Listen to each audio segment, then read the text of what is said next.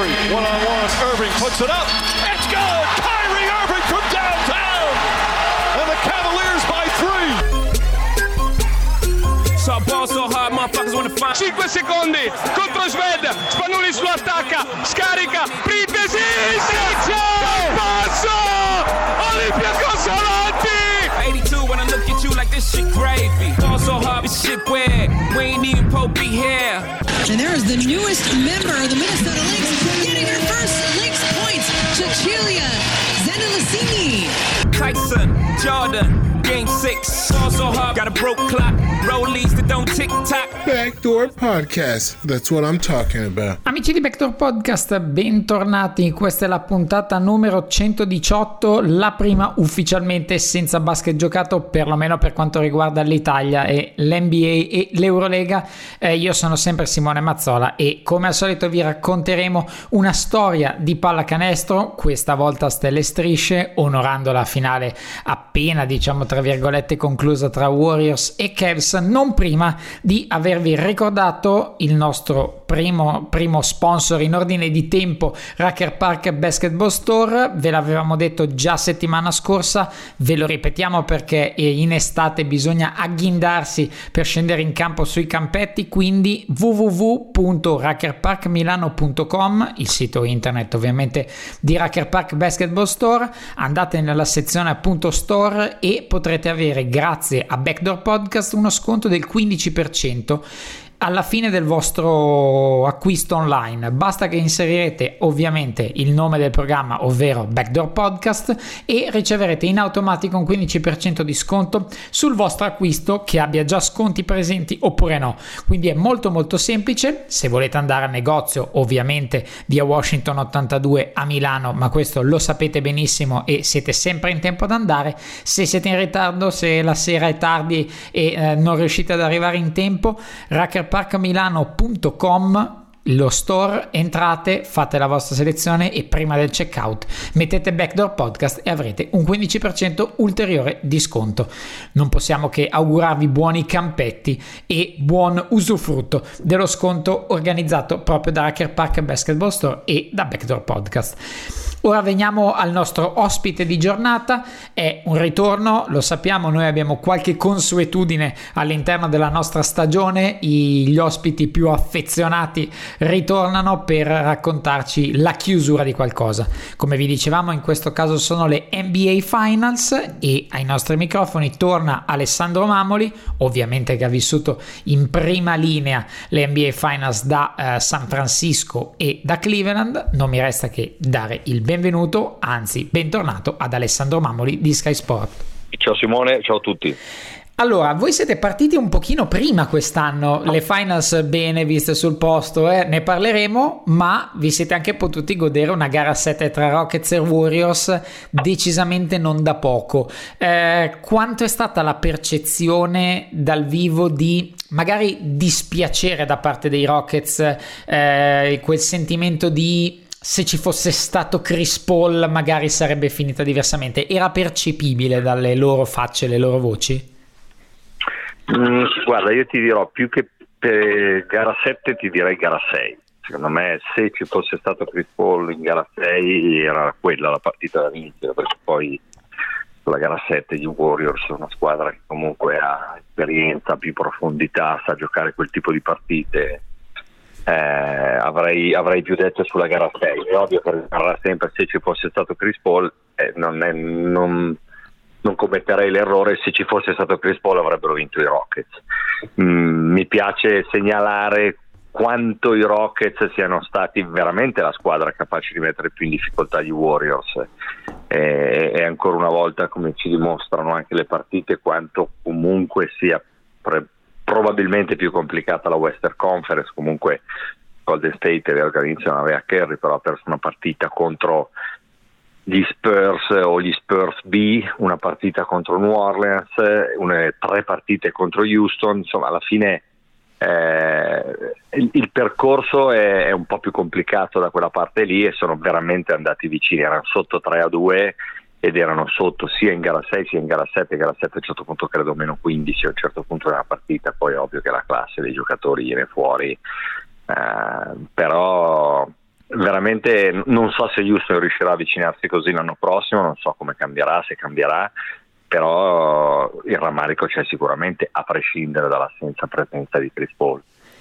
E eh, effettivamente così in difficoltà i Warriors non sono stati mai visti, perlomeno quelli con Durant, perché prima che arrivasse Durant i Thunder erano andati vicini tanto quanto eh, a eliminarli. E ragionandoci a posteriori quella partita, eh, mi riferisco ovviamente a più gara 6 che gara 7 contro i Thunder, ha aperto delle sliding doors incredibili sulla serie, sulla storia proprio dell'NBA futura da quel momento perché avessero vinto i Thunder e magari avessero vinto il titolo Durant non si sarebbe mosso ma questo è veramente qualcosa di, eh, di, di per i periodi ipotetico dell'irrealtà. Eh, per tornare a Houston Golden State eh, è stata una serie veramente eh, dominata dal talento se vogliamo dirlo eh, e i, i, Rockets hanno perseguito costantemente il loro gioco che non è solo tiri da tre punti ma hanno veramente assaltato Steph Curry a livello difensivo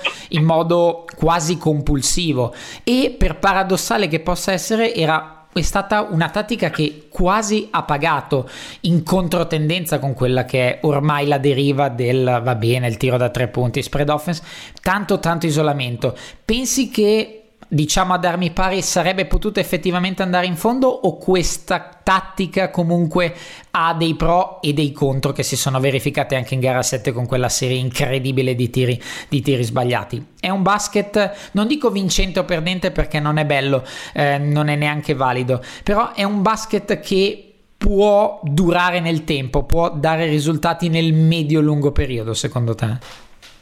Guarda, provo a, a girartela, nel senso che sembra che eh, allora, intanto è vero che D'Antoni è stato, come sempre riconosciuto da tutti anche quest'anno, su un paio di, di, siti autorevoli sono usciti degli articoli che riconoscevano la paternità di questo modo di giocare a Mike D'Antoni, quindi la, il tanto tiro da tre punti, il muovere la palla, diciamo un po' più come giocano gli Warriors oggi che anche loro però hanno modificato ulteriormente il loro modo di giocare. Semplificarla dicendo eh, questo gioco di Houston, io ho letto durante i playoff, anche durante la serie contro Golden State, tante persone che scrivevano e criticavano il modo di giocare di Houston. Non erano bellissimi da vedere, era, era anche una pallacanestro abbastanza lontana da quella che normalmente faceva Mike D'Antoni, ma secondo me la capacità e la grandezza loro di D'Antoni, di, di, Houston come società, come squadra, di essere arrivati veramente a un nulla dal buttare fuori Golden State è stata quella di dire così funziona, cioè eh, eh, mi piacerebbe vedere quelli che, che dicono, che dicevano, eh, ma eh, non si passano la palla, non la muovono, se la muovessero giocherebbero meglio. Io credo che loro abbiano fatto, per di più in una squadra dove la, la testa del serpente è Darren Mori, abbiano fatto i loro calcoli e abbiano capito che se tu hai il numero uno e il numero due giocatori per punti per possesso in isolamento di tutta l'NBA, devi giocare così, è il modo più efficace. Avrebbero probabilmente vinto delle altre partite giocando in maniera diversa, hanno fatto delle partite in cui magari hanno segnato 20, 22, 23 o, o intorno ai 20 canestri da tre punti, ma la maniera più efficace era quella lì, era bella da vedere, no, eh, non è pallacanestro perché si gioca in 5, benissimo, questi sono degli, degli, uomini, allenatori, dirigenti, giocatori che sono pagati per ottenere un risultato. Per Houston giocando in quella maniera, che può piacere o no, è stato il massimo risultato ottenibile e probabilmente se ci fosse stato Chris Paul magari sarebbero anche riusciti ad arrivare in finale, ma questo non lo possiamo sapere. Quindi la stessa cosa vale per ogni squadra, ti prendo anche i Cavs di LeBron James, poi magari ne parleremo, anche lì dico, eh ma gioca solo lui, tutti fermi, la palla lui, poi la dopo i giocatori sono fuori ritmo. E, e, e con una squadra mediocre, al di là del fatto che la Easter Conference in generale quest'anno era tutta mediocre, è riuscito comunque a tornare in finale giocando quella pallacanestro lì perché con quella squadra e quel giocatore di riferimento lì quel modo di giocare la pallacanestro è più produttivo. Questo è quello che penso io. Ed effettivamente era proprio eh, questa, diciamo, metamorfosi, questa adattabilità eh, a un gioco effettivamente molto lontano da quello che era il D'Antoniano eh, che apre il campo, che fa della circolazione degli assi del tiro da tre punti eh, un proprio credo è effettivamente qualcosa che ha stupito. Sono d'accordo con te nel dire bello no, però sicuramente efficace e quello che è andato più vicino a creare problemi ai Warriors e se ricordiamo tornando a quella famosa gara 6 Thunder Warriors o comunque quella serie Donovan mise in difficoltà i Warriors con un, tutto quello che di contrario si poteva pensare per metterli in difficoltà ovvero giocando con Adams e Canter assieme qualcosa che sembrava veramente agli antipodi del gioco. Eppure è stato efficace. E per passare alla finale ha giustamente ha introdotto la questione Cleveland Cavaliers è difficile veramente pensare eh, a me onestamente stringe il cuore ripensare a gara 1 a come è finita. E qui ti chiedo qualcosa che non va nel campo perché quello che è successo l'abbiamo visto tutti. Le tue sensazioni che hai potuto percepire fuori dal campo dopo la partita che clima c'era? Eh, quasi surreale cioè i Warriors avranno detto fischia ce la siamo scampati anche stavolta. Ma quello che mi interessa è veramente poter capire magari dai tuoi occhi cosa c'era nell'ambiente Cavs? Allora, eh, in realtà poco di diverso da quello che avete visto anche voi, nel senso che come vedi eh, la, la, il pugno, il presunto, facciamo così, il pugno tirato da LeBron che sembra gli abbia provocato dei problemi alla mano, non è mai saltato fuori. Normalmente se succede una cosa di questo tipo un minimo, un, come dire, un po' di rumors, un po' di sibili arrivano comunque lo stesso, magari esce sotto forma di abbiamo sentito delle urla dallo spogliatoio dei Chiefs, invece loro sono veramente dei maestri perché ormai c'è una tale attenzione con i social, con qualsiasi cosa nel far uscire ogni minima cosa nel, nel non lasciar trasparire nulla. Eh, è ovvio che a livello psicologico è influito, io avrei altro che mezz'ora eh, per parlare dei Cleveland Cavaliers e di tutto quello che si è detto e della responsabilità che viene data alla gara 1 o a quello che ha fatto J.R. Smith, perché io a costo di essere impopolare ho una mia valutazione e versione de- della cosa in generale, di come sono andate le cose e di quanto in realtà questo episodio o questa gara 1 può aver influito sulla serie.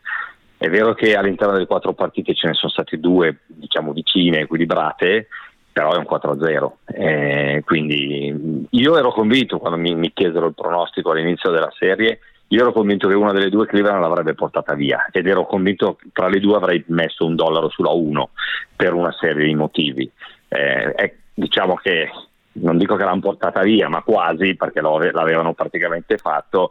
e mi aspettavo un 2-2 dopo quattro partite e poi 4-2 Warriors che cambia poco, poi conta alla fine chi vince ha influito sicuramente psicologicamente perché quando giochi con una squadra così forte, così perfetta come Golden State, non puoi sprecare un'occasione di quel tipo, così come la gara 3 forse non hanno capitalizzato la, la serata no di Steph Curry, anche se ha fatto poi un canestro importante nel finale di Clay Thompson. Mi viene quasi da pensare che gli Warriors, senza, mettilo tra virgolette, Thompson e Curry, sono in grado di vincere sul campo dei Cavs in gara 3. Questo potrebbe già, eh, come dire, far capire la differenza che c'è tra le due squadre. Poi ecco, bisognerebbe fare il discorso sulla gara 1, su J.R. Smith, sulla mano e su, su una marea di altre cose, ribadisco, magari risulterei impopolare, però io ho una visione mia delle cose da questo punto di vista. Nel senso che non credi che sia stato così decisiva la questione di la, l'atto di J.R. Smith, mettiamola così? No, beh, eh, allora, credo che sia stato decisivo. Eh, non, quello che voglio dire è io ho scritto il giorno dopo provocatoriamente su Twitter fa sorridere che tutti parlino di quello che ha fatto J.R. Smith e, e, e, nessuno parli del fatto che, che George, George Hill ha certo. sbagliato il libero. Ovviamente il mio non era un tentativo di paragonare le due cose, ma è un modo per dire che siccome quello che ha fatto J.R. Smith è, per citare Flavio Tranquillo, se sculpedale, allora si parla solo di quello perché a quel livello non si è mai visto un giocatore andare fuori di testa. Benissimo, lo prendo, sono d'accordo con tutti su questo e lo metto lì.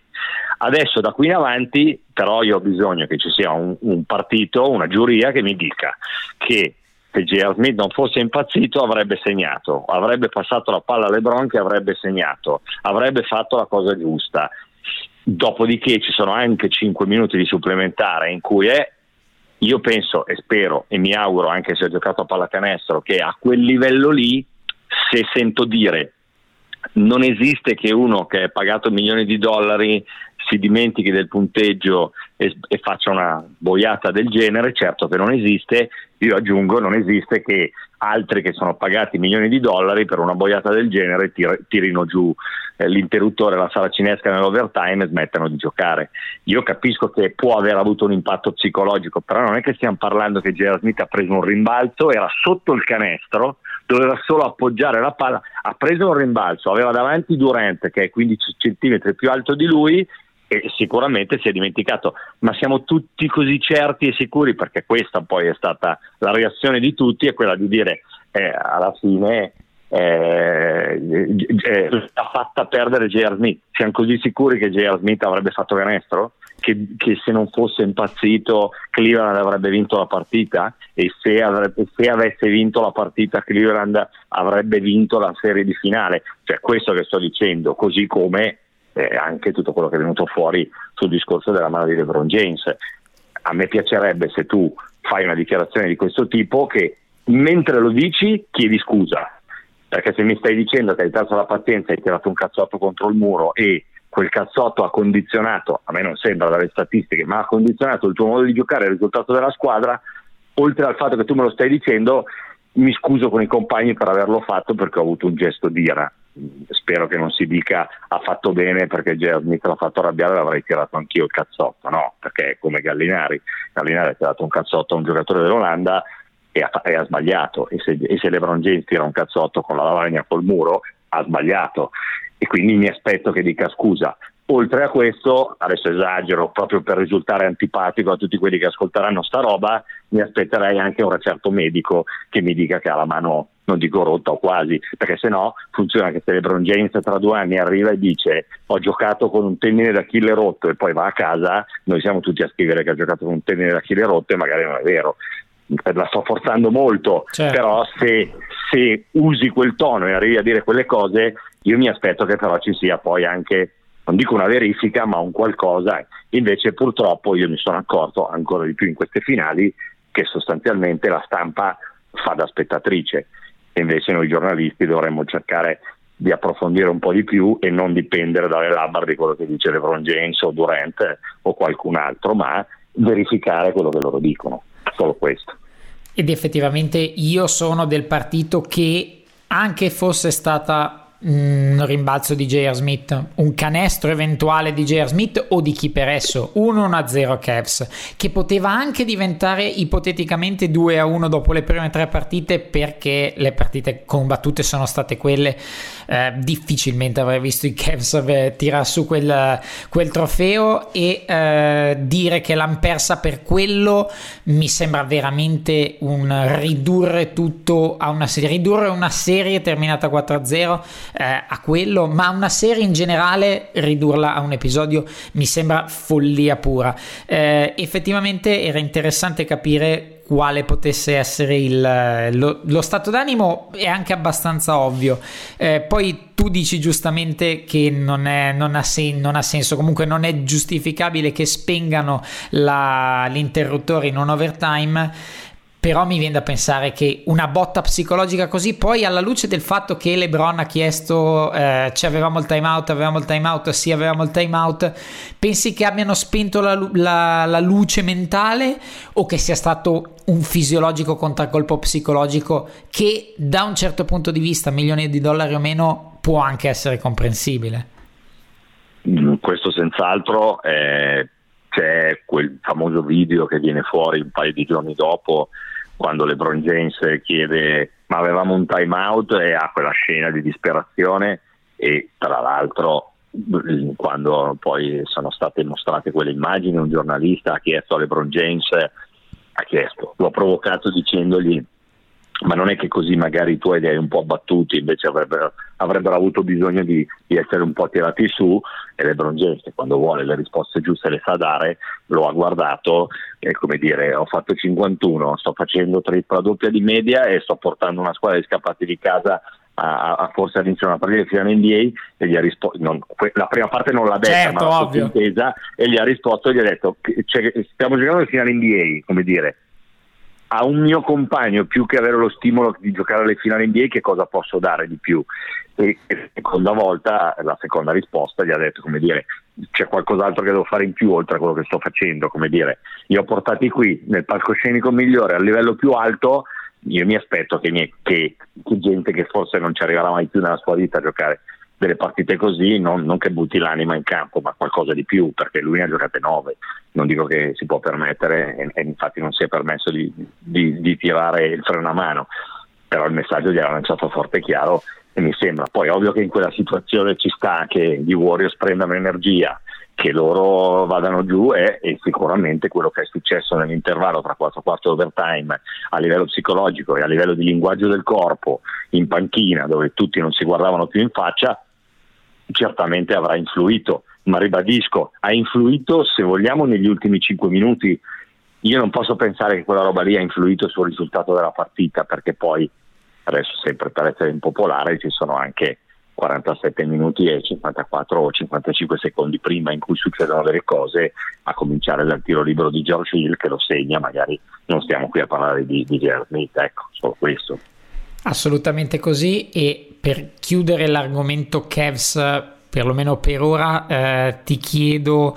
c'era qualcosa? Allora c'era qualcosa che si potesse fare di più? Perché onestamente il fatto che fossero lì al netto della mediocrità della Eastern Conference eh, de, di tutte le attenuanti generiche possibili eh, vederli lì è stato davvero qualcosa di particolare e di per sé un'impresa che sono tutti i playoff di LeBron James un'impresa. Eh, secondo te era possibile fare qualcosa di più eh, per i Cavs, non tanto dal punto di vista di vincere due partite in più o una in meno, ma magari qualche tentativo tattico, qualcosa di estremo, qualcosa di particolare per provare a cambiare una, una, serie scritta già dall'inizio e che pian piano si chiudeva sempre di più. Magari qualcuno che buttasse l'anima o il cuore oltre l'ostacolo, come dicevi tu, o magari anche da Tyron Lu qualcosa di particolare, di geniale, come mi viene da pensare David Blatt fece qualche anno fa quando andò avanti 2-1 sostanzialmente con della vedova MVP. Lì c'era, stata, c'era stato qualcosa in un evidente stato di sudditanza verso i Warriors che erano comunque gran, tantissimo più forti, c'è stata qualcosa di geniale. Poteva esserci qualcosa secondo te che perlomeno avrebbe cambiato il ritmo di una delle partite giocate eh, praticamente solo dai Warriors o veramente non ce n'era? No, io penso di no, eh, avrebbe cambiato probabilmente se avessero vinto la gara 1, ma il livello di preparazione, il livello di abitudine a giocare quelle partite tra le due squadre non è paragonabile Uh, tu hai giustamente ricordato il 2015, è vero eh, che eh, andarono avanti 2 a 1, andarono avanti 2 a 1, eh, erano degli Warriors che non avevano, adesso è facile dirlo perché tu vedi i nomi e dici come sono gli stessi, no, sono gli stessi ma sai anche i Pistons eh, prima di vincere perdevano le finali di conference e le finali NBA, eh, i Bulls di Jordan perdevano prima di vincere eh, la storia ci racconta come tantissime squadre prima di vincere perdono, i, Maver- i Mavericks del 2006 perdono prima di vincere nel 2011, quindi quando poi arrivi su quel palcoscenico lì, come hanno dimostrato tanti giocatori dei Cavs, non è facile. E quindi quegli Warriors lì del 2015 adesso a posteriori noi diciamo eh cavolo avevano fatto fatica li avevano messi sotto verissimo. Però erano degli Warriors che non avevano ancora la consapevolezza che hanno oggi eh, sono stati bravissimi, è stato bravissimo Kerr a cambiare quel quintetto mettendo i Guadara, David Lee eccetera eccetera,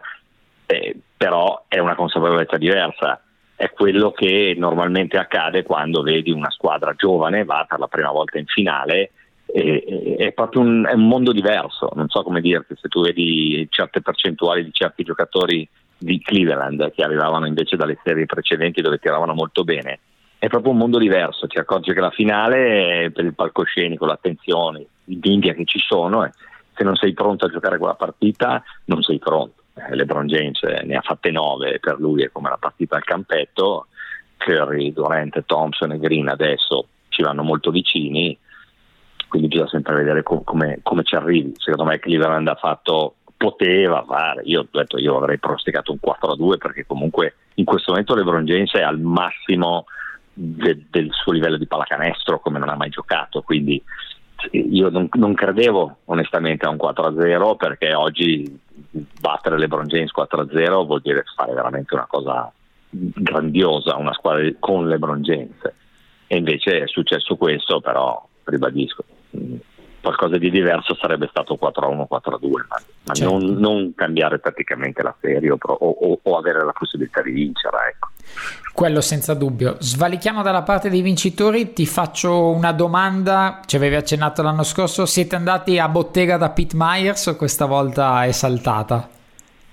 Da, no, tu stai parlando di, di Ron Adams. Di, sì, Ron Adams, hai ragione, scusami, Ron Adams, scusami. No, non siamo andati perché noi normalmente l'appuntamento con Ron era gara 5. Ah, porca miseria. Se, se, fossimo tornati probabilmente avremmo fatto sicuramente, avremmo accettato sicuramente il suo solito invito sulle colline di Berkeley a bere dell'ottimo vino, a parlare non necessariamente solo di pallacanestro, l'abbiamo incontrato, eh, comunque abbiamo avuto modo, Flavio so, ci ha parlato tanto perché comunque adesso c'è un buonissimo rapporto con lui, eh, però no, non, non siamo riusciti a, ad avere un uno contro uno con lui e quindi no, va bene così, è stata troppo veloce la finale. Esatto, è stata troppo veloce per merito dei dei Golden State Warriors ovviamente che hanno detto dal loro punto di vista ed è anche la verità dei fatti che questo titolo è stato eh, molto più difficile di quello che è sembrato poi dalla finale, dal risultato semplicemente della finale, perché il loro percorso ovviamente parla, eh, parla a favore di questa tesi. Eh, una cosa che eh, scalda sempre tanto gli animi e onestamente faccio fatica anche a capirne il motivo, l'MVP potevano darla a Curry, potevano darla a Durant, eh, non mi interessa, mi interessa invece parlare della prestazione in gara 3 di Kevin Durant che è un déjà vu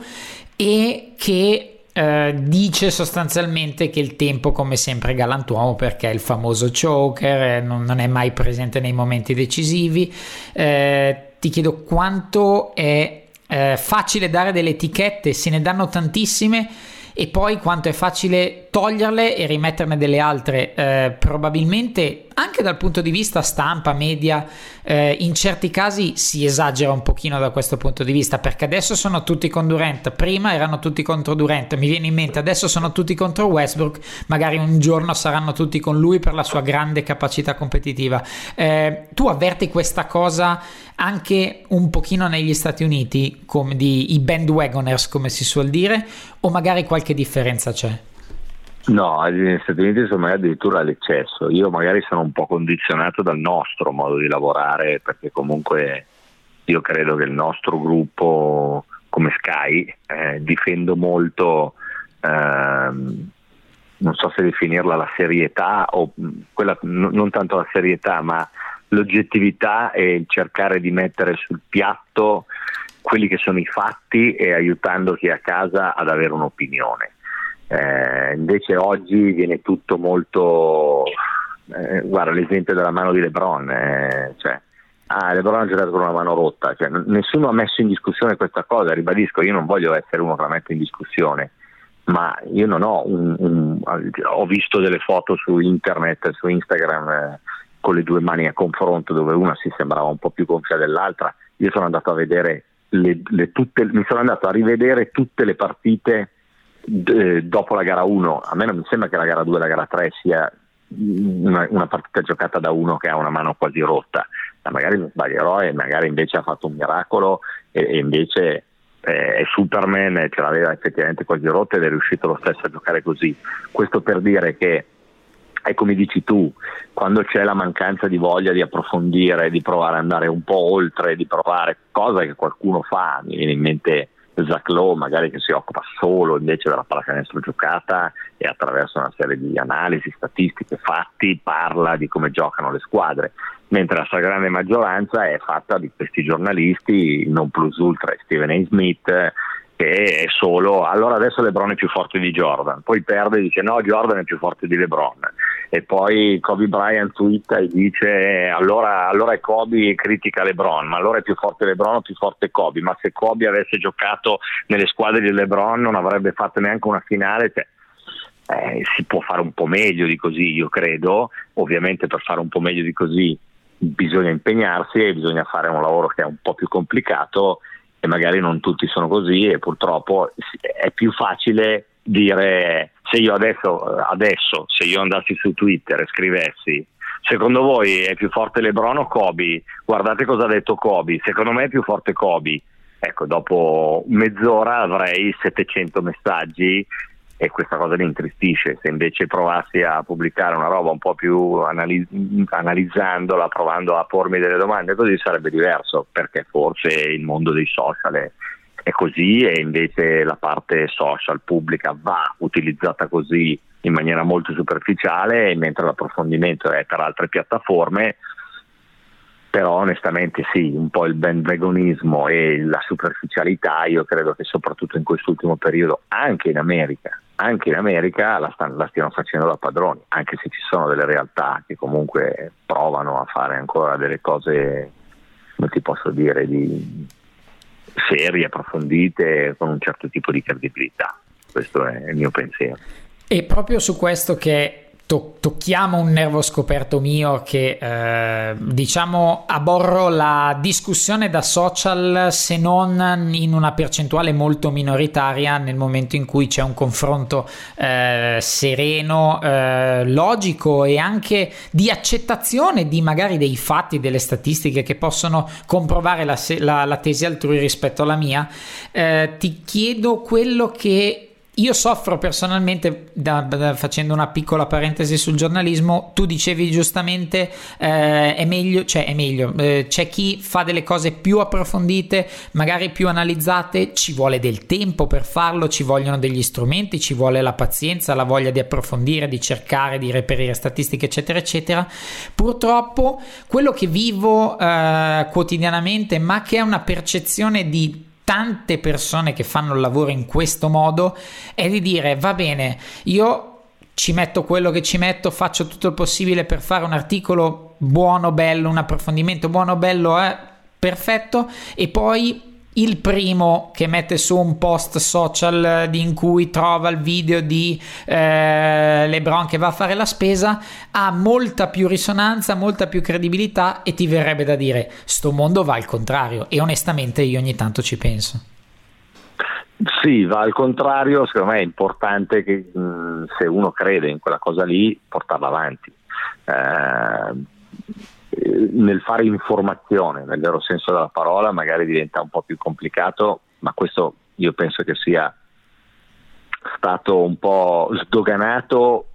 quando eh, la, eh, la velocità ha avuto il sopravvento sulla qualità, ovvero oggi è molto più importante vedere il prima possibile una cosa, non importa se, se si vede male, perché è registrata male, è ripresa male, non importa se è raccontata male o non è raccontata proprio, ma è, è più importante vederla. Eh, quindi oggi è solo una questione di chi arriva prima a parlare di una cosa e chi fa vedere prima una cosa. E quindi è talmente un mondo che è sovrastato dalla velocità per cui anche l'approfondimento nel momento in cui tu vuoi fare un pezzo approfondito su una cosa, se, ti faccio un esempio, tu vuoi fare un prezzo approfondito sulla sconfitta in gara 1, per farlo in un certo modo, magari hai bisogno di 3-4 giorni. E nel momento in cui esci, magari se ti hai giocato a gara 2 o se sono due gare vicine, addirittura se ne sono giocate altre due, e ci sono dei fatti che hanno già superato quello che tu stai raccontando, anche se poi in realtà della gara 1 se ne parlava ancora in gara 3. Quindi è un po' quello, eh, chi crede in questa cosa invece nel racconto dei fatti, nell'analisi, nell'approfondimento, nel fare veramente un lavoro giornalistico di un certo tipo, secondo me deve comunque continuare a difenderla questa cosa perché io penso che alla fine sia una cosa che, che che pagherà, eh, anche perché in questo momento è un vuoto che c'è all'interno del giornalismo, perché non c'è più quella parte lì. E normalmente quando ci sono dei vuoti, ciclicamente la storia ci dice che poi tornano a essere ricolmati quei vuoti lì. Quindi a me piacerebbe che un giorno, vedo che ad esempio io sento, sento, parlare, ho sentito parlare molto in questo ultimo periodo, anche in campagna elettorale, non solo, lo ha fatto anche il nostro editore uh, a ogni livello, delle fake news, del combattere le fake news, eccetera, eccetera. Ecco, quando si arriverà magari a un'esagerazione della superficialità del non racconto e della fake news, ci sarà spero una fetta di pubblico stufa che invece ha voglia della verità, dell'approfondimento, del racconto, peraltro c'è ancora, magari più in minima parte, più in piccola parte, e, e, nuovamente quel vuoto verrà poi ricolmato da un lavoro più di approfondimento, di, di, passione, di giornalismo vero. Mi auguro, poi magari invece mi sbaglio, ribadisco perché purtroppo viviamo in un mondo, se tu vai a vedere la curva della tecnologia, eh, noi abbiamo fatto un, un salto di tecnologia dal 1950 al 2000 con una curva che avrà 30 gradi e dal 2000 al 2018 con una curva che avrà eh, 80 gradi perché ormai aumenta tutto a una velocità tale a livello di tecnologia, a livello di, di comunicazione, a livello di mezzi che mm, non ce la fai quasi a starci dietro. Eh, quindi io penso che sia fondamentalmente questo il problema, ma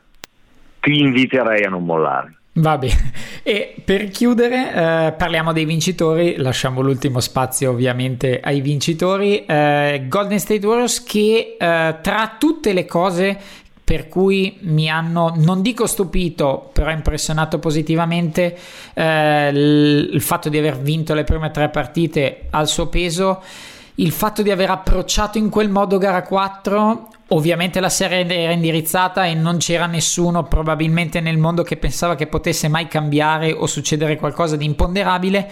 come hanno approcciato gara 4, come l'hanno dominata, come non hanno mai permesso di eh, neanche lontanamente pensare, un po' magari perché dei Cleveland Cavs erano svuotati, eccetera, però come hanno inter- interpretato gara 4 forse torna a, a, valorare la tesi che dicevi tu, ovvero non avevano il vissuto che adesso va molto di moda all'epoca di Blatt quando andò 2 a 1 con i suoi Cavaliers, ora questi Warriors azzannano la giugulare come veramente le grandissime, grandissime, grandissime squadre del gioco. Non dico quelle che hanno vinto, quelle che hanno segnato la storia. E questo è un ulteriore passo avanti di questa squadra. Ma guarda, anche qui dopo il 3-0 si sentiva, poi molte sono battute, qualcuno fa ironia. Adesso tanto una la perdono perché vogliono festeggiare sulla baia e perché fanno un incasso in più. Ecco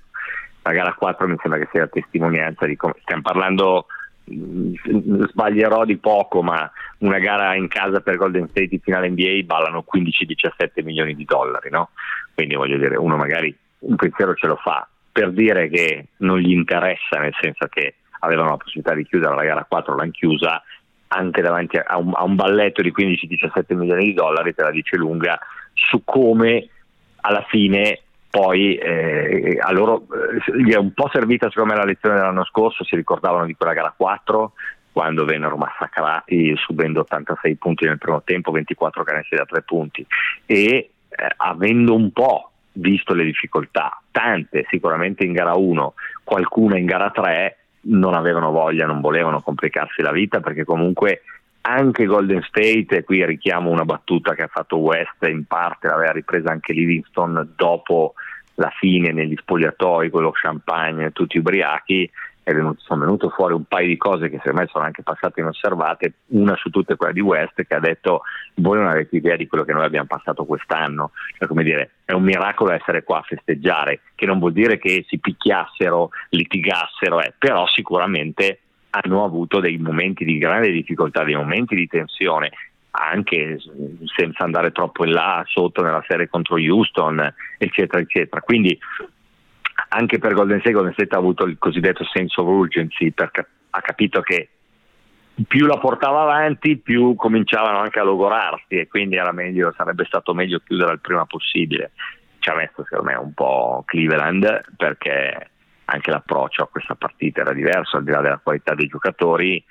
era una partita in cui già in gara 3, dopo gara 3 LeBron James aveva, fatto delle dichiarazioni in conferenza stampa dove sostanzialmente ci aveva detto che se ne sarebbe andato, che lui a Cleveland difficilmente ci rimarrà, poi colpo di scena invece eh, l'anno prossimo sarà ancora lì, io dubito fortemente e quando sei presupposti così e tu tieni duro e rispondi e giochi e attacchi, poi dall'altra parte c'è comunque sempre una squadra che ha dei limiti ed è sotto 3 a 0 con il suo leader che sostanzialmente tu sai che probabilmente ha l'ultima sua apparizione su quel campo lì, ecco, quindi fai la somma di tutte le cose e viene fuori la gara 4. E per chiudere, se, che, qual è il ricordo più vivo che ti porterai dietro di queste finals? Ovviamente che possa essere relativo al campo o ancora meglio fuori dal campo. Quello che sai che ci ripenserai tra dieci anni e dico le finali del 2018 me le ricordo per quel motivo, c'è cioè un momento identificativo. Guarda, non, sicuramente la gara 1 eh, senza un episodio in particolare eh, quello che ho detto anche a qualche tuo collega è, è che ogni tanto provo a ripetermi no? eh, il fatto sempre questa cantilena dei paragoni LeBron, Jordan, Kobe, i Bulls, eh, gli Warriors ecco mi piacerebbe non farlo adesso, cioè non scegliere un momento adesso, ma mi piacerebbe fra vent'anni eh, poter eh, esultare e poter gioire eh, nel, dicendo e realizzando di aver potuto raccontare dal vivo eh, per adesso quattro con tre titoli, non so se diventeranno di più, finali eh, forse della squadra più forte di tutti i tempi, perché quando giocavano i Bulls del 96-97 certo che tutti riconoscevano la loro forza, ma dopo si è cominciato a parlare di Jordan come Jordan, anche se era Jordan, e dei Bulls come i Bulls, perché comunque andando avanti nel tempo, nonostante quegli Spurs, nonostante eh, nessuno aveva fatto quello che avevano fatto quei Bulls, quindi mi piacerebbe di più aspettare e girarmi indietro fra 20-25 anni e realizzare effettivamente che cosa hanno fatto questi, anche se molti sostengono che hanno rovinato la Lega, eh, io io sono, ne avevamo forse già parlato in passato, a quelli che dicono che hanno rovinato la Lega o Durant ha rovinato la Lega, io ricordo che tre dei quattro giocatori fondamentali li hanno scelti al draft con la 7, con la 15 e con la 35, adesso magari sbaglio qualcosa, ma eh, questo è quanto. Se, se, se scegli non con tre prime scelte o con tre campioni che hanno deciso di andare a giocare tutti lì, no, hanno scelto e non sapevano che Curry sarebbe diventato Curry, Thompson Thompson e Green sarebbe stato quello, però se li sono scelti al draft e poi è arrivato Durant, quindi secondo me sono più, più meriti che mettersi lì a tavolino a fare la squadra.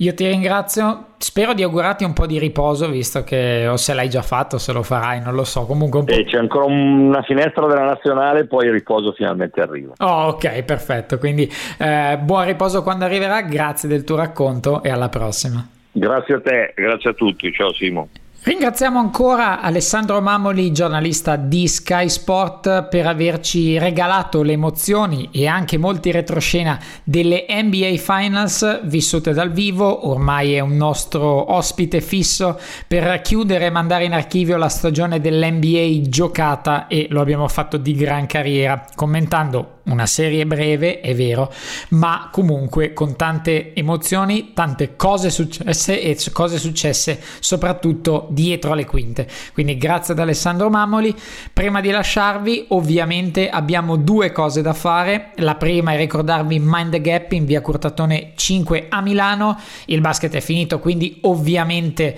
eh, andiamo a riposare un pochino nost- i nostri occhi cestistici, ma ovviamente i mondiali di calcio sono sono sempre presenti e Mind Gap è, come si suol dire, sul pezzo. Sempre eh, con tutte le partite in diretta potete prenotare un tavolo, innanzitutto molto importante, chiamate e accaparatevi il tavolo soprattutto se siete in un buon numero e potete godervi ovviamente classicamente il cibo del Mind Gap, la grande quantità di birre, la convivialità di tutti e anche magari le ricette di Sam particolari che vi offre con la sua cucina estrosa ma assolutamente molto molto buona e stuzzicante, quindi se volete profilo Instagram, Facebook di, o Twitter di Mind the Gap oppure Sam il Cocinero, lo seguite su Instagram e troverete tutti i suoi piatti. Mind the Gap in via Cortatone 5 a Milano, anche se non c'è il basket quest'estate, in attesa solita, del solito evento di chiusura, avete ancora tanto tempo per usufruire e godervi del Mind the Gap. Ora, prima di chiudere, avevamo promesso di nominare il vincitore, come molti di voi sapranno, chi non lo sapesse ve lo racconto ora, sui nostri social network, in particolare su Facebook, abbiamo indetto un concorso, il concorso dei pronostici dei playoff NBA, dal primo turno sino alla finale, con vari punteggi, varie cose da indovinare, eh, per rimescolare un po' le carte abbiamo cercato di creare un po' di suspense anche relativa alla finale, ma ora abbiamo abbiamo il vincitore che si porterà a casa, come detto, un libro Warrior di Sergio Cerbone, un libro American Dream, il mio sull'NBA Finals 2012 e la maglietta esclusiva di Backdoor Podcast. Partiamo dal podio, quindi al terzo posto c'è Federico Triulzi con 72 punti, molto molto bravo, è stato abbastanza costante nella, nelle sue posizioni, quindi molto bene. Al secondo posto con 73 punti Giorgio Pirondini, anche lui molto molto costante che ha tenuto molto botta e fino in fondo è riuscito ad arrivare con l'ultimo colpo di coda e a vincere l'intero contest dei playoff 2018 NBA barra Backdoor Podcast Fabio Sacchi con 76 punti. Era partito bene, poi ha dominato il secondo turno e poi si è sostanzialmente difeso dagli attacchi altrui in finale di conference e finale NBA 76 punti. Fabio Sacchi vince il nostro concorso che ovviamente riproporremo anche in futuro e si porta a casa la maglietta e i due libri. Magari gli faremo fare anche un gli chiederemo eh, qualche faremo l'intervista classica dei vincitori, ma intanto Fabio Sacchi vincitore del concorso a pronostici di Backdoor Podcast. Complimenti a lui, i premi arriveranno ovviamente direttamente a casa sua. Ora è davvero tutto per quello che riguarda questa puntata. Le ferie sono ancora abbastanza lontane, quindi non mi resta che augurarvi una buona settimana, purtroppo non di pallacanestro, ma di vita in generale e a settimana prossima, a mercoledì, per una nuova storia di pallacanestro. Un saluto e un abbraccio a tutti. Irving and Curry, one on one, Irving puts it up,